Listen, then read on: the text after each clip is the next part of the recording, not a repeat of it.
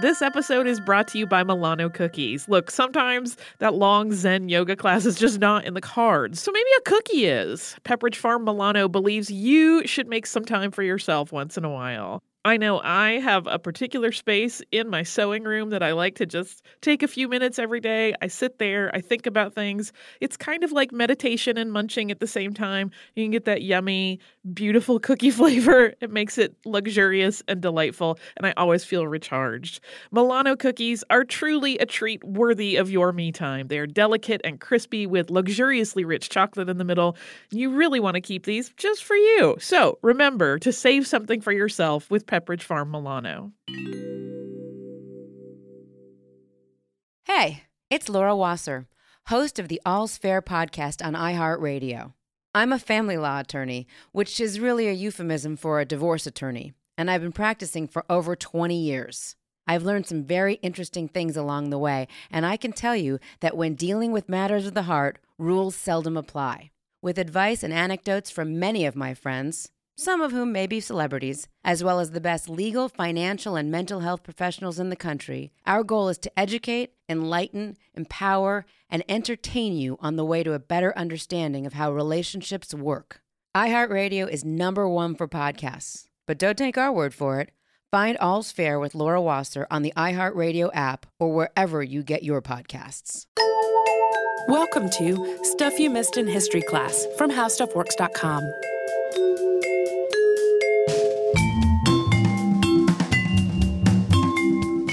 Hello and welcome to the podcast. I'm Tracy V. Wilson. And I'm Holly Fry. It's time for some Six Impossible episodes. If you are new to the show, a couple of times a year, we do an episode that looks at six different stories that, for whatever reason, we can't really do as a standalone show. A lot of the time, it's because there's not enough information to fill out a whole show, or because there are six stories that have some similar themes in common.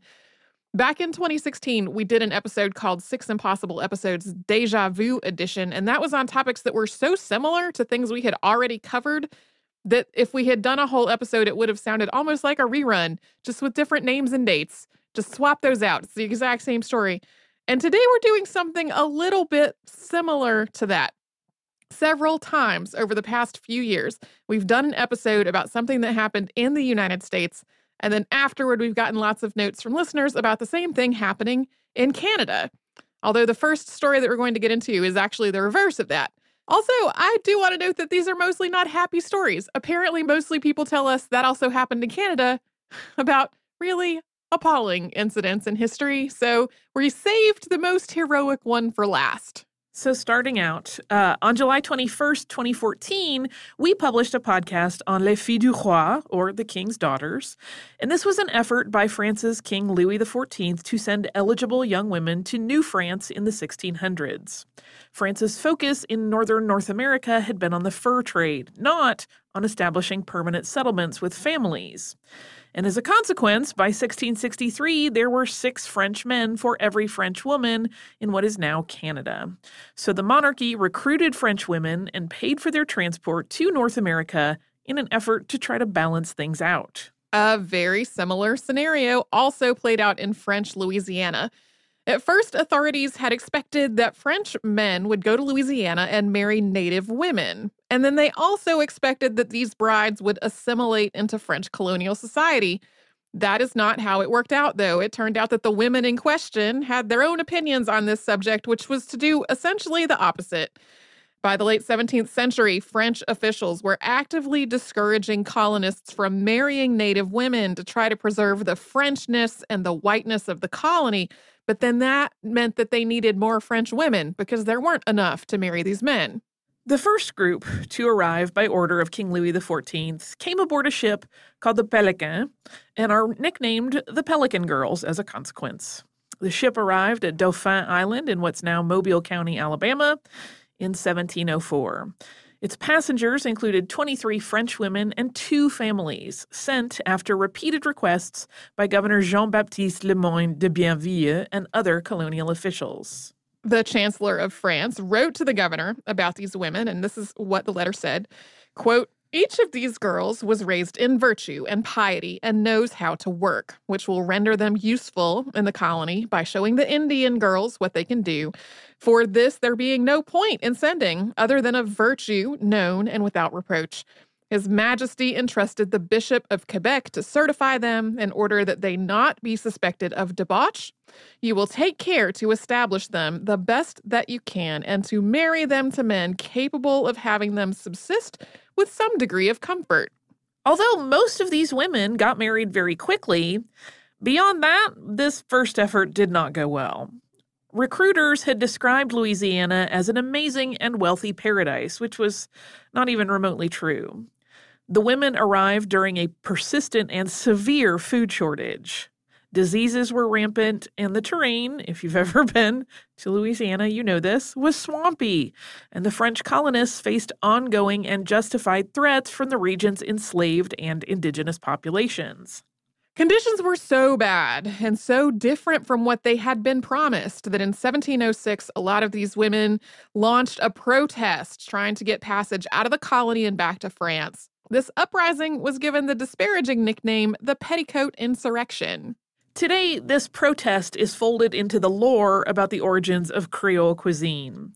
Supposedly, everything was resolved when the governor's housekeeper, Madame Langlois, taught the women how to cook with local ingredients and spices. Because that would solve all the problems, shrug. Um, but it is not clear whether Langlois ever existed, and this story really minimizes indigenous and African contributions to Creole cuisine. But it is clear that this protest was about a lot more than cooking ingredients. Yeah, even in in accounts written by like the male leaders of the time were like they're just unhappy because they don't like to eat corn. And that was not that was like one tiny piece of this whole situation. Regardless, though, word got back to France about what this Louisiana colony was really like, and soon women were no longer willing to go there, unsurprisingly. So authorities started recruiting women from orphanages, hospitals, and prisons. And especially when it came to women who had been convicted of a crime, these migrations were forced. They were not voluntary, as that first shipload had been. And even for the ones that were technically voluntary, the women in question, a lot of the time, did not have many other options.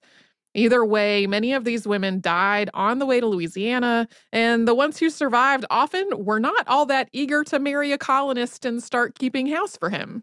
France ended the formal migration program in 1720, but the most famous group of women arrived in New Orleans early the following year. These are the ones most commonly known as the Casket Girls.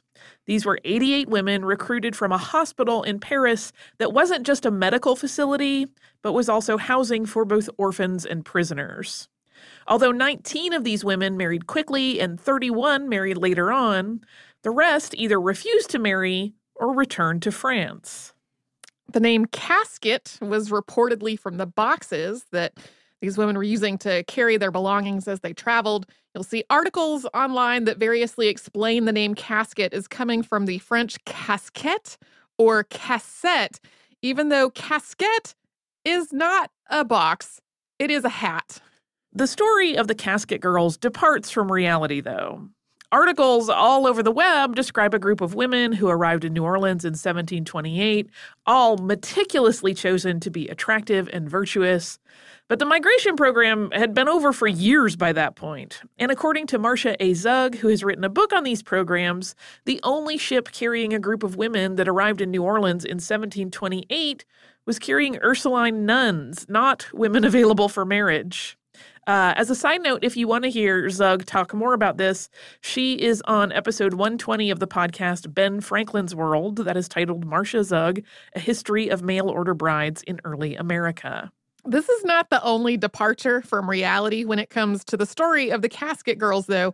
If you go on a ghost tour of New Orleans, you might hear a story about how these mythical 1728 arrivals came with their caskets and were immediately suspected to be vampires because they sunburned easily and the trunks they were carrying looked like coffins. This just doesn't hold up from the beginning because it was 100% completely normal for new arrivals in the colony to get sunburns in the subtropical sun and to carry their things in trunks and other boxes. There's a whole story about these women being taken to that Ursuline convent in the French Quarter and then their caskets being found to be mysteriously empty, after which point the nuns had the attic windows nailed shut using just an astounding number of silver nails. All of this because vampires. Sure. Uh, uh, these women's stories are not as well documented as the king's daughters, though, possibly because there were far fewer of them, and also because the program in Louisiana was just not as successful as it had been in Canada. Yeah, the, and we we talk so much in so much more detail about the program uh, in in what's now Canada, where the women had a lot of choices, they had a lot more freedoms um, it, it was one of those circumstances where you're like, okay, people probably didn't have as many options in Europe as they did in North America. And in a lot of ways that life turned out to be better. And in most cases, that was not the case in Louisiana. Women showed up and were not really appreciated and were made fun of and called ugly and were were much smaller in number. So when you look at French Canadian genealogy, so many French Canadians are descended from these these women in, in Canada, but it's not um, there's not as much of a through line in Louisiana, although an astounding number of people say they were descended from these um, fictitious 1728 meticulously chosen to be virtuous and beautiful casket girls. I feel like that happens in almost any mythology, right? I mean, we've been to places that are are famous for various reasons and there are often people who are like, "Yes, I am descended from person X, Y, or Z," and it's like, um, hmm, I have some questions. That person did not live here, though, right? Like, there's some um, uh, possibilities going on, but who am I to take that away from them? Yeah, these were real and complicated women, and their stories have been really pretty heavily mythologized.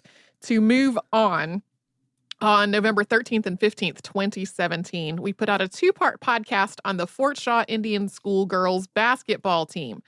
And a big part of that episode was the system of boarding schools established in the United States to separate Native children from their cultures and to so called Americanize them. Colonel Richard Henry Pratt, who was a major figure in establishing this whole system, summed it up as, quote, kill the Indian and save the man. Canada had a nearly identical system of boarding schools, known as residential schools. As was the case in the United States, mission schools in Canada went all the way back to the early colonization of New France.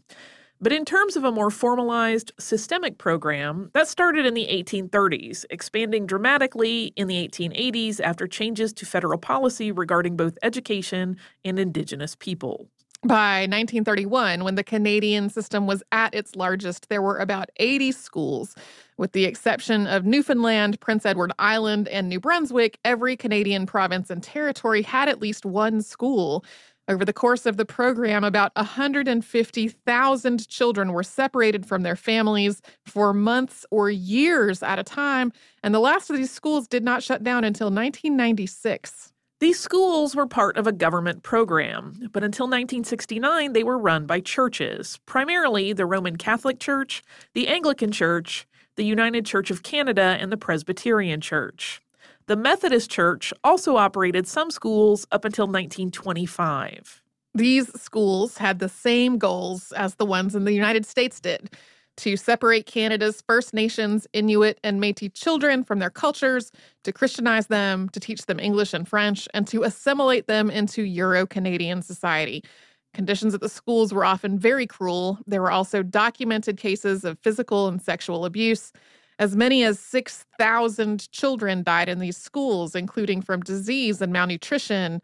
And some of these students were experimented on. There was a series of experiments carried out in the 1940s and 50s that studied the effects of malnutrition, and these were conducted with the government's knowledge. Basically, somebody visiting the school had noticed that the children were malnourished, and instead of fixing the problem, only supplemented the diets of parts of some of the children to study what happened with the others.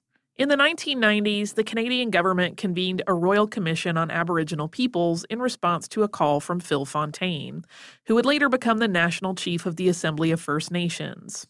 Advocacy had already been going on at that point, but Fontaine was really the key figure bringing it to national attention. The commission issued a report about the schools and recommended a public inquiry. Although the public inquiry never happened, a later class action settlement resulted in the Indian Residential Schools Settlement Agreement, which came into effect in September of 2007. This agreement included the Common Experience Payment, which was a $1.9 billion compensation program for people who had been forced to attend these schools. Former students were eligible for $10,000 for their first year or partial year in attendance and $3,000 for each subsequent year. And as of September 30th, 2013, $1.6 billion had been paid on more than 105,000 cases.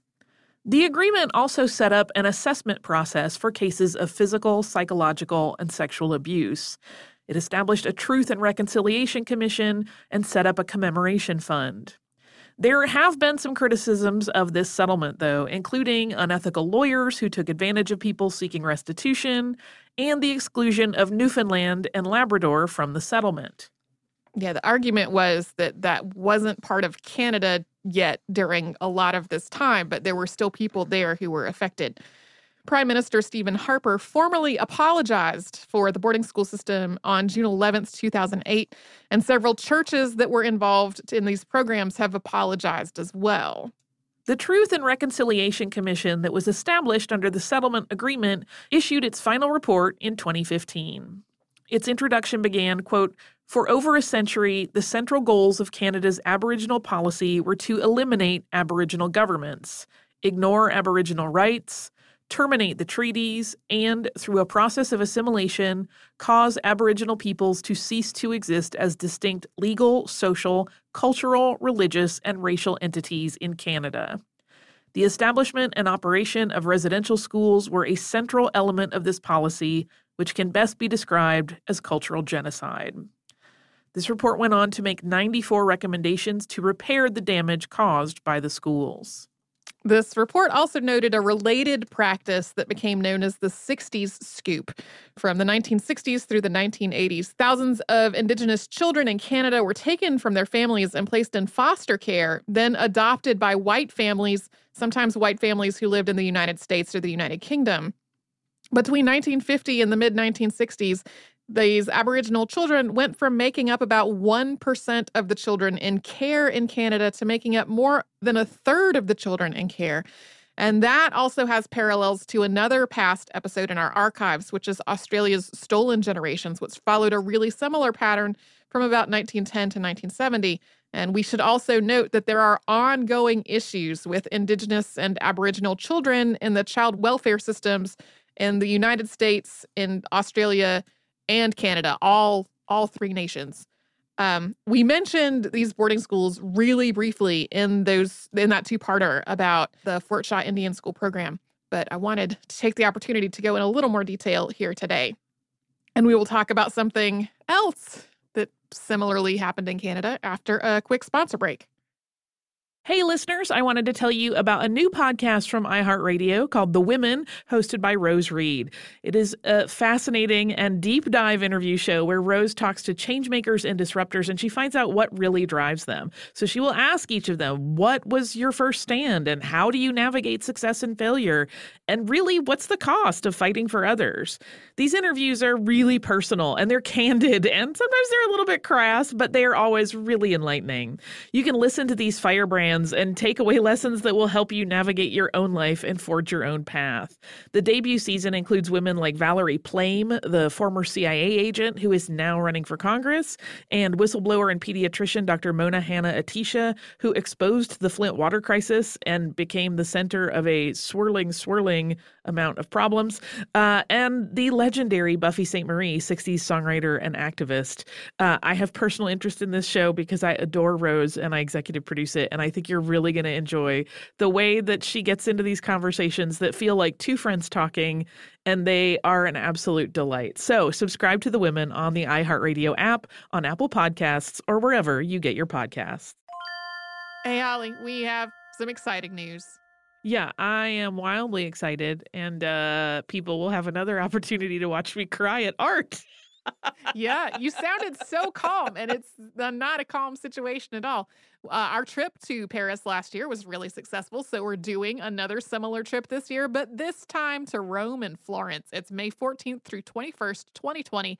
And like last time, it is with a company called Defined Destinations, who is planning out this whole trip for us. Yeah. And during that week long trip, we are going to see some of the great art that we have talked about on this show many times, including Michelangelo's David. We are going to go to Tuscany. We're going to visit St. Peter's Basilica. We are going to the Sistine Chapel. So it's going to be a fantastic trip. You can get the whole list of places that we are going and information about booking at defineddestinations.com. Scroll down to the Rome and Florence trip with Stuff You Missed in History class, or come over to our social media. We have posts about it there too.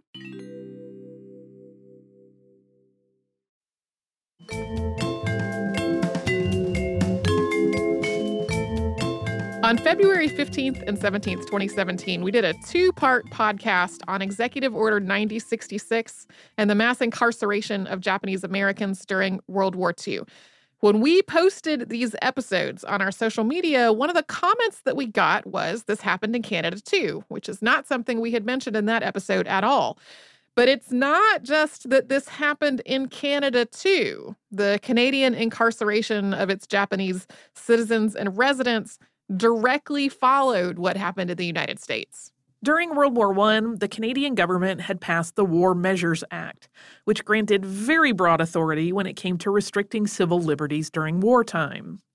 During World War II, the War Measures Act was used to incarcerate about 24,000 people in Canada, nearly all of them Japanese Canadians. Other people incarcerated included German Canadians who were members of the Canadian Nazi Party or German sponsored organizations, and approximately 600 Italians who were suspected of supporting fascism. About 3,000 refugees from Germany and Austria were also incarcerated, many of them Jewish, and many of the Jewish refugees were incarcerated along with Nazi prisoners of war. When it came to the Japanese Canadians, though, all Japanese Canadians, regardless of their citizenship status, were required to register with the government in March of 1941. And then, after Japan attacked Pearl Harbor, Hawaii in December of 1941, events in Canada followed the same basic pattern that they did in the United States that we talked about in detail in those two episodes. A small number of Japanese nationals were taken into custody right away. And then white business owners, farmers, and political leaders on the Pacific coast of Canada started pressuring the government to remove their Japanese neighbors. These arguments and language that were used were just virtually identical to what was used in the United States. First, Prime Minister William Lyon Mackenzie King ordered the removal of adult men of Japanese ancestry from Canada's west coast on January 14, 1942. Then, on February 19, 1942, President Franklin Delano Roosevelt signed Executive Order 9066 regarding the removal of all Japanese Americans from the U.S. West Coast.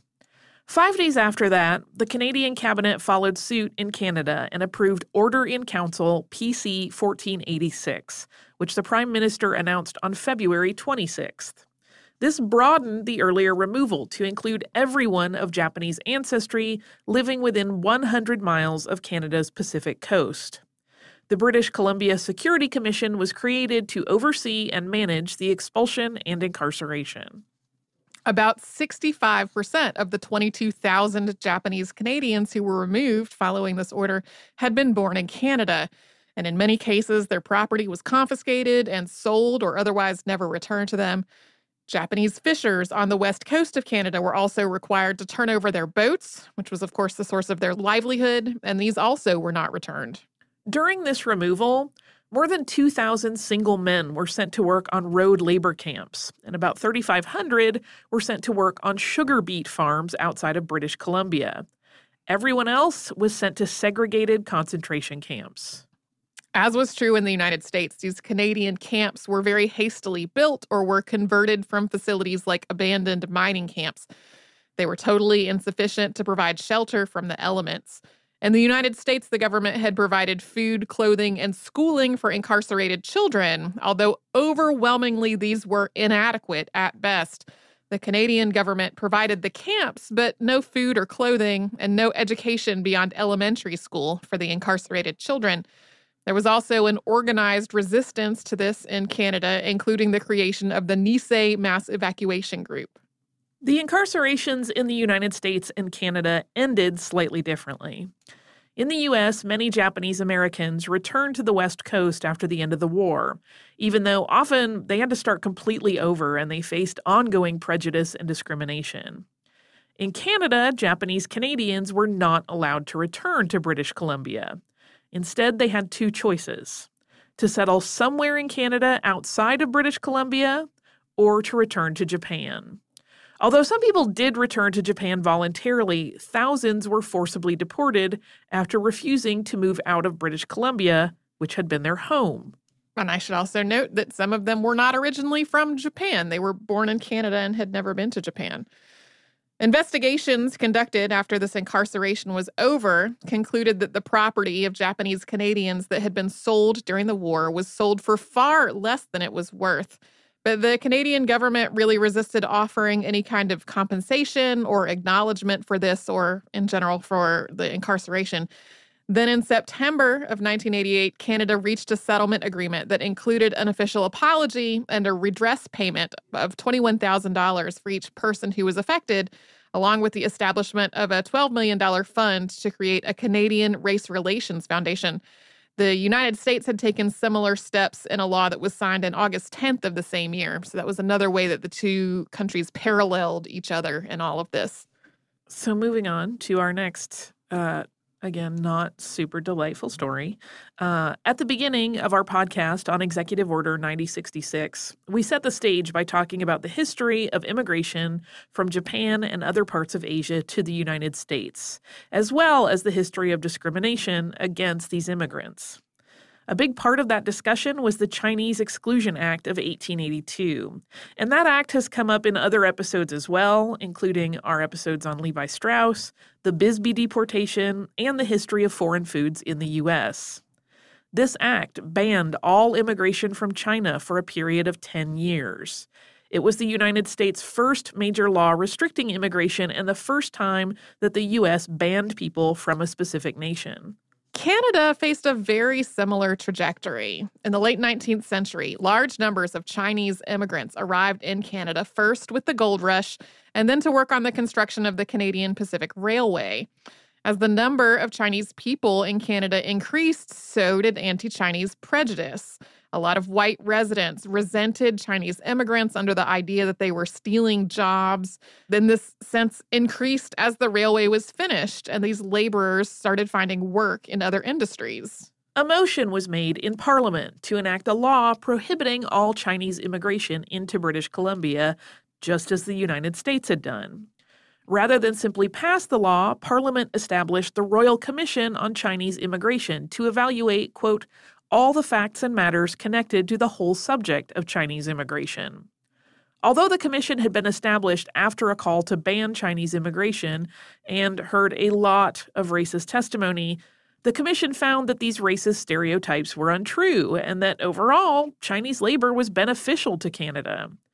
It did recommend implementing a $10 duty on immigrants from China to pay for health inspection at the port and other administrative costs. Some of the study was actually conducted in San Francisco, uh, specifically with officials from the Chinese consulate there. But the Chinese Immigration Act of 1885 ignored the findings from the commission and instead instituted a duty of $50 a person, specifically to act as a deterrent. The act did allow some exceptions from this duty, including diplomats, government officials, tourists, and students. It also imposed restrictions on the vessels that were carrying Chinese immigrants to Canada. There could be only one Chinese person for every 50 tons of the ship's weight. Ships carrying European immigrants, on the other hand, could have one immigrant for every two tons. This was Canada's first major immigration law to, to target immigrants based on their nation of origin. The $50 fee did reduce the number of Chinese people who tried to enter Canada, but not for long. As the economy of British Columbia continued to expand, there was more and more demand for labor. There weren't enough people in British Columbia to meet this demand, so within five years, the number of Chinese immigrants to Canada was increasing again. In response, the Canadian government kept increasing that duty, which had been $50, and it rose all the way up to $500 in 1903. Then, 20 years after that, the Chinese Immigration Act of 1923 banned nearly all Chinese people from entering Canada at all with the exception of students, merchants, diplomats, and Canadian born people who were returning to Canada. There were also some exceptions to the exceptions. Merchants excluded laundry, restaurant, and retail operators. The 1923 Act also required everyone of Chinese descent to register for an identity card, regardless of whether they were Canadian citizens. This act was repealed in 1947, although there continued to be traces of these restrictions in Canadian immigration law until 1967. We're going to get to some more Canadian history after we pause for a little sponsor break. There's a city far away. A fiction podcast. The richest, most powerful place on earth. On an epic scale. Tumanbay. Tumanbay. Tumanbay. A vast empire threatened by rebellion. Power is everything. Power gives everything. We have to get away from this place, or we will die too.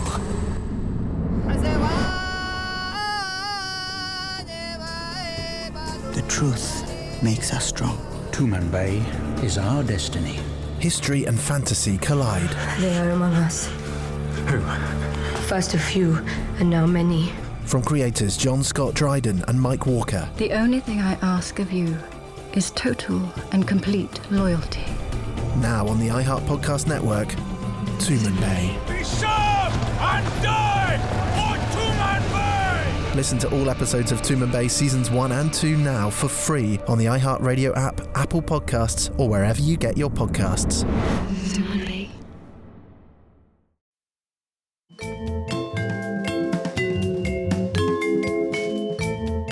In 2011, previous hosts Sarah and Deblina released an episode on the New York draft riots. We re released that episode as a Saturday classic on July 7th, 2018. And like its name suggests, the New York draft riots of 1863 started because of the Civil War draft. But the riot was not only about the draft. Another big factor was discontent among working class people who were facing increasing competition for jobs as escaped slaves and other people of African descent were moving into New York. Race also was a huge part of it, and the rioters primarily targeted the Black community. The Shelburne riots of 1784 weren't identical to the New York draft riots, but they had a lot of similarities and parallels, including connections to war, labor, and race. During the Revolutionary War, roughly a fifth of the black residents of the British colonies fought on the side of the Loyalists, who wanted American colonies to remain part of Britain. The vast majority had been enslaved and expected that after the war was over, they would be granted their freedom in exchange for their service. But when the Loyalist side lost the war and the colonies became independent, some of those people were recaptured and returned to slavery. Many of those that weren't ultimately made their way into Canada. In particular, in 1783, about 1,500 Black Loyalists settled in Nova Scotia, many of them concentrated in Shelburne County, which was home also to about 16,000 white Loyalists. Most Black Loyalists made their homes in a community that was not far from the town of Shelburne, called Birchtown, and soon that became the largest community of free Black people in North America. However, slavery also existed in Canada, including in Shelburne.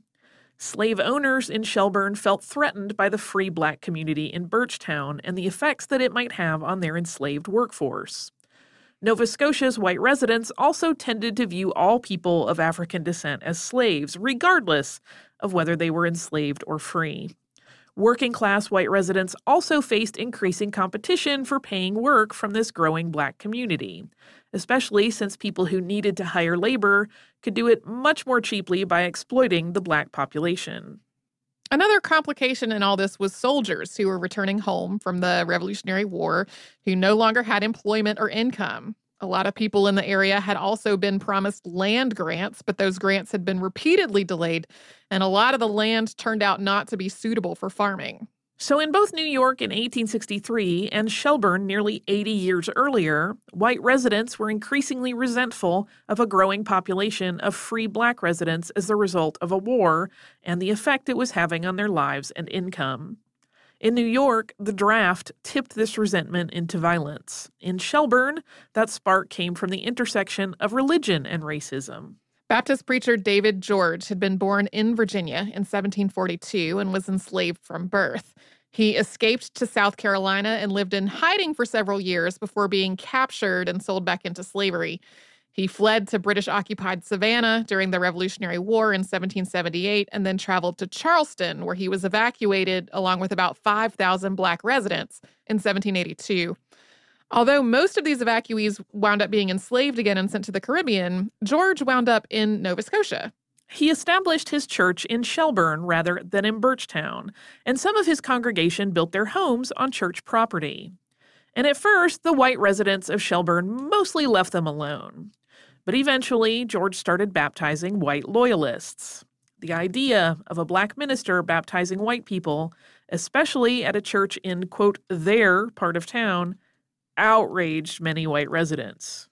In July of 1784, a group of white loyalists tried to forcibly remove a white woman who was about to be baptized by David George. Then on the 26th of that month, a group of about 40 white loyalists attacked George's house, physically pulling it down using a ship's tackle. They went on to tear down other homes that had been built on the church property, destroying about 20 houses. This swelled into a riot that lasted for about 10 days, with the white residents of Shelburne trying to drive the black residents out of both Shelburne and Birchtown. Eventually, four companies of the 17th Regiment and later a naval frigate were dispatched to restore order. The rioters did not succeed in evicting the black community from Nova Scotia, but that community did continue to face racism and discrimination in the years that followed. Economic changes also made life more difficult. Seven years after the riot, when black residents were offered the chance to relocate to a colony in Sierra Leone, about half of them accepted. We've talked repeatedly on this show about how the term race riot is really a misnomer because it makes it sound like people of multiple races were equal aggressors in some kind of mass violence. Overwhelmingly, though, these incidents of mass violence are really the result of a white mob attacking members of an already oppressed race or religion or ethnic group. That said, the Shelburne riots are often described as North America's first race riot. This also has a connection to another previous episode. Nova Scotia is where a large number of Maroons wound up after the Maroon Wars in Jamaica, which we talked about in February of 2017. And now we will move on to our last and less appalling uh, impossible episode on this show. For a long time, every time we mentioned Paul Revere on our social media or whatever, folks would ask, What about Sybil Ludington? So we talked about her in our second ever installment of Six Impossible episodes on September 16th, 2015. There were already episodes in the archive about Paul Revere and his famous ride. Now, it is just as likely that mentioning either Paul Revere or Sybil Ludington will prompt people to ask, what about Laura Secord? Paul Revere was one of three men who rode to raise the alarm of a British attack on Lexington, Massachusetts on April 18, 1775. Sybil Ludington rode to raise the alarm of a British attack on Danbury, Connecticut on April 26, 1777, although, as we noted when we talked about her, there is no primary source documentation of that ride. And in 1813, Laura Secord raised the alarm of an incoming American attack on British forces on foot. This was during the War of 1812. Secord was the wife of James Secord, who had been serving as a sergeant in the 1st Lincoln Militia. When he was injured in the Battle of Queenston Heights, his wife rescued him from the battlefield personally after the fighting was over. While Laura was nursing James back to health, American troops occupied Queenston in present day Ontario, where they lived. After the Secords were forced to house some American officers, Laura overheard them talking about a planned attack on British forces at Beaver Dams, who were under the command of James Fitzgibbon. Since James, her husband, James Secord, was still recovering, Laura decided that she would raise the alarm herself. Beaver Dams was about 32 kilometers or 20 miles away. And Laura Secord made this trip on foot through occupied territory, taking a really winding route over difficult terrain to try to avoid detection. She arrived on June 22nd or 23rd, 1813. And on the 24th, the incoming American force was ambushed by a First Nations fighting force that was allied with the British. The American force, which numbered about 500 men, ultimately surrendered before British reinforcements arrived. As was true of Sybil Ludington, there was no mention of Secord's warning in the official report. However, unlike Ludington, Secord petitioned the government for a pension later in her life. This led James Fitzgibbon to testify that yes, Secord had warned him of the incoming attack, so we do have an official statement from someone who was actually there.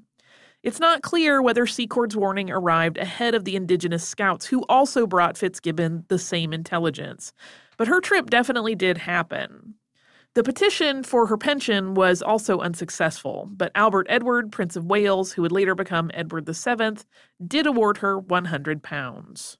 Another parallel between Sybil Ludington and Laura Secord is that they have both become really heavily mythologized and commemorated, especially in a whole lot of children's literature. There's also a candy company that bears Laura Secord's name. I think listeners have sent us Laura Secord chocolate before. That company was started in 1913 by Frank P. O'Connor, who named it after her. And those are our six things that also happened in Canada, which I guess is really five things that also happened in Canada and one thing that also happened in the United States. Most of them terrible. Yes. Do you have terrible email? Uh, I mean, it depends on whether you find Sir Walter Raleigh's head funny or uh, terrible. or terrible. So, this is from Susanna, and Susanna says, Hello, Holly and Tracy. Thank you for your podcast on Sir Walter Raleigh. I grew up in a small English town that was home to Sir Walter for a while, then immigrated to the US and specifically to Raleigh, North Carolina Given this, you would think I would know more about him. Alas, I did not. What you said you knew in the opening was about all I knew, with the addition of thinking that he was beheaded for his marriage to Bess. Thank you for filling in all my gaps. I would like to take a, a moment to pause and say, I am so glad I am not the only person who seems like I should know a lot more about Sir Walter Raleigh than I did when I started on that episode. To return to the letter, I wanted to let you know about a Sir Walter Raleigh legend that I grew up with. Sir Walter Raleigh was given Sherborne Castle. Uh, she sent a link to that website, which is in the town I am from. Rumor has it that in the 1970s, some Americans were working on the lake. As they were working, Sir Walter, in ghost form, walked on the lake toward them, holding his head under his arm.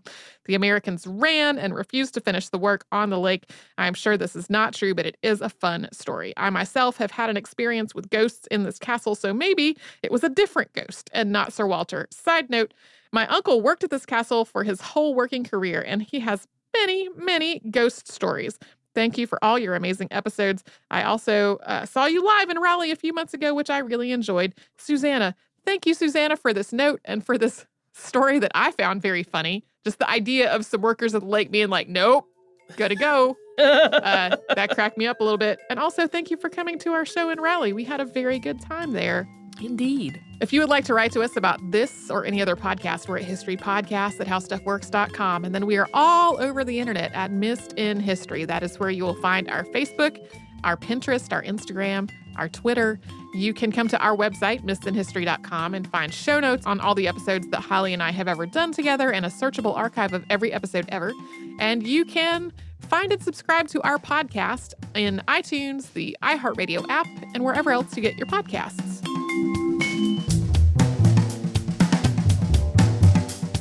For more on this and thousands of other topics, visit howstuffworks.com.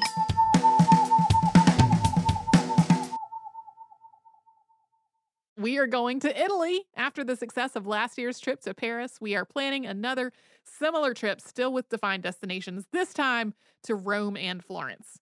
Yeah, we are going to spend a week exploring some amazing things. We're going to have city tours of both Rome and Florence. We're going to see the Roman Colosseum, the Vatican Museum, and the Sistine Chapel, St. Peter's Basilica, Vatican City. This is just a tiny fraction of all the stuff we're going to get to do. Yeah, it's May 14th to 21st, 2020. And to get more information, go to defineddestinations.com and scroll down to the Rome and Florence trip with stuff you missed in history class. Do you like boats? Do you like big boats? Do you like poor people and the rich people they serve on big boats? Are you always like, what goes on below deck? Hi, this is Anna Hossnieh. And Nick Turner. The hosts of Deckheads, and we want to take you on a fun and goofy adventure. In this binge style podcast, we will watch and recap every episode of Bravo's Below Deck and all of its spin offs. And we're going to release an episode a day so you can watch along with us and listen to our silly daily recaps. Listen to Deckheads when it drops on February 20th on the iHeartRadio app, Apple Podcasts, or wherever you get your podcasts.